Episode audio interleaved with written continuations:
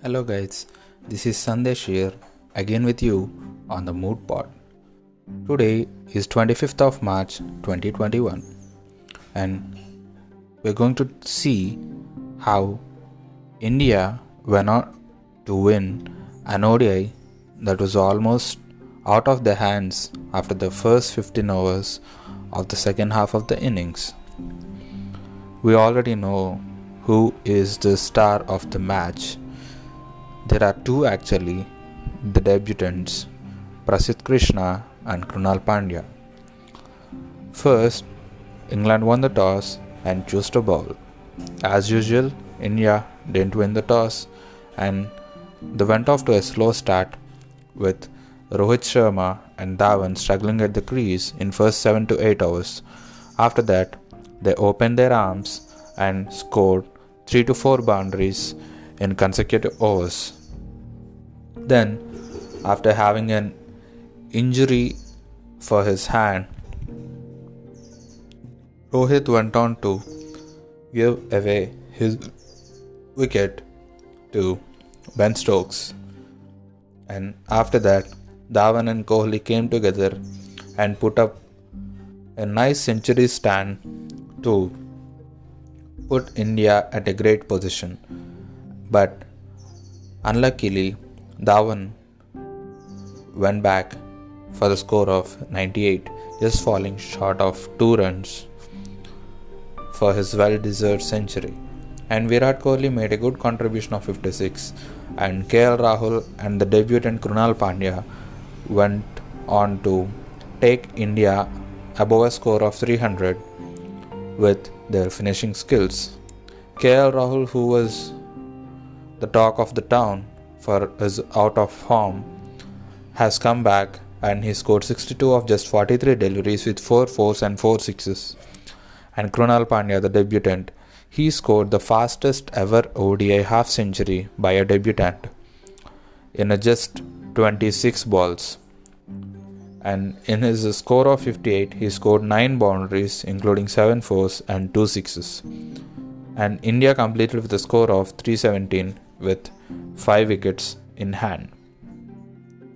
And when England started their innings, Jason Roy and Jonny Bairstow put England in a great position by taking it to the best possible start in ODI cricket. They went on to score 135 runs in 14 overs before Jason Roy departed for a score of 46 in the 15th over to the debutant Prasidh Krishna.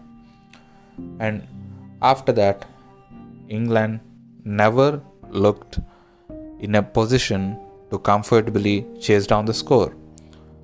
Before the loss of first wicket of England, it looked like India can never, with the help of any magical powers also, cannot win this ODI.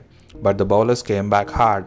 They didn't lose their strength. They bowled to their hard lines and lengths. They used the pace of the pitch, they used the turn of the pitch, they made good positions for the fielders, they bowled to their strengths, and they got the wickets. And Thakur, the Shardul Thakur, the Dhul, he as usual took again two wickets in a single over to put England into a deep trouble. The debutant Prasidh Krishna completed with a tally of 4 wickets for 54 runs, which are the best figures for an Indian in an ODI debut.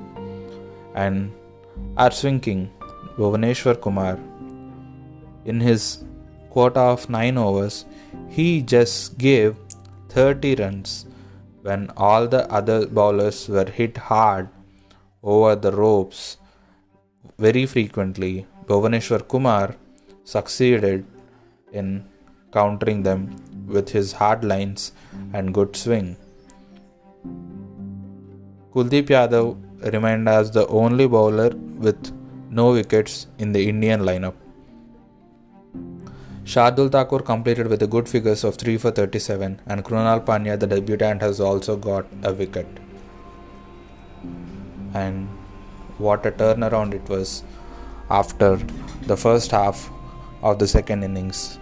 the Indian bowler came hard, came hard. They showed true character. They showed the passion. They showed that they never lose their hope. They never give up. So they came back and fought and England lost last 10 wickets in just a tally of 120 runs. That's how good our Indian bowlers were. Kudos to them and see you for the next match on 26th March, that is tomorrow. We'll see how India plans to win that one. Kudos. Bye.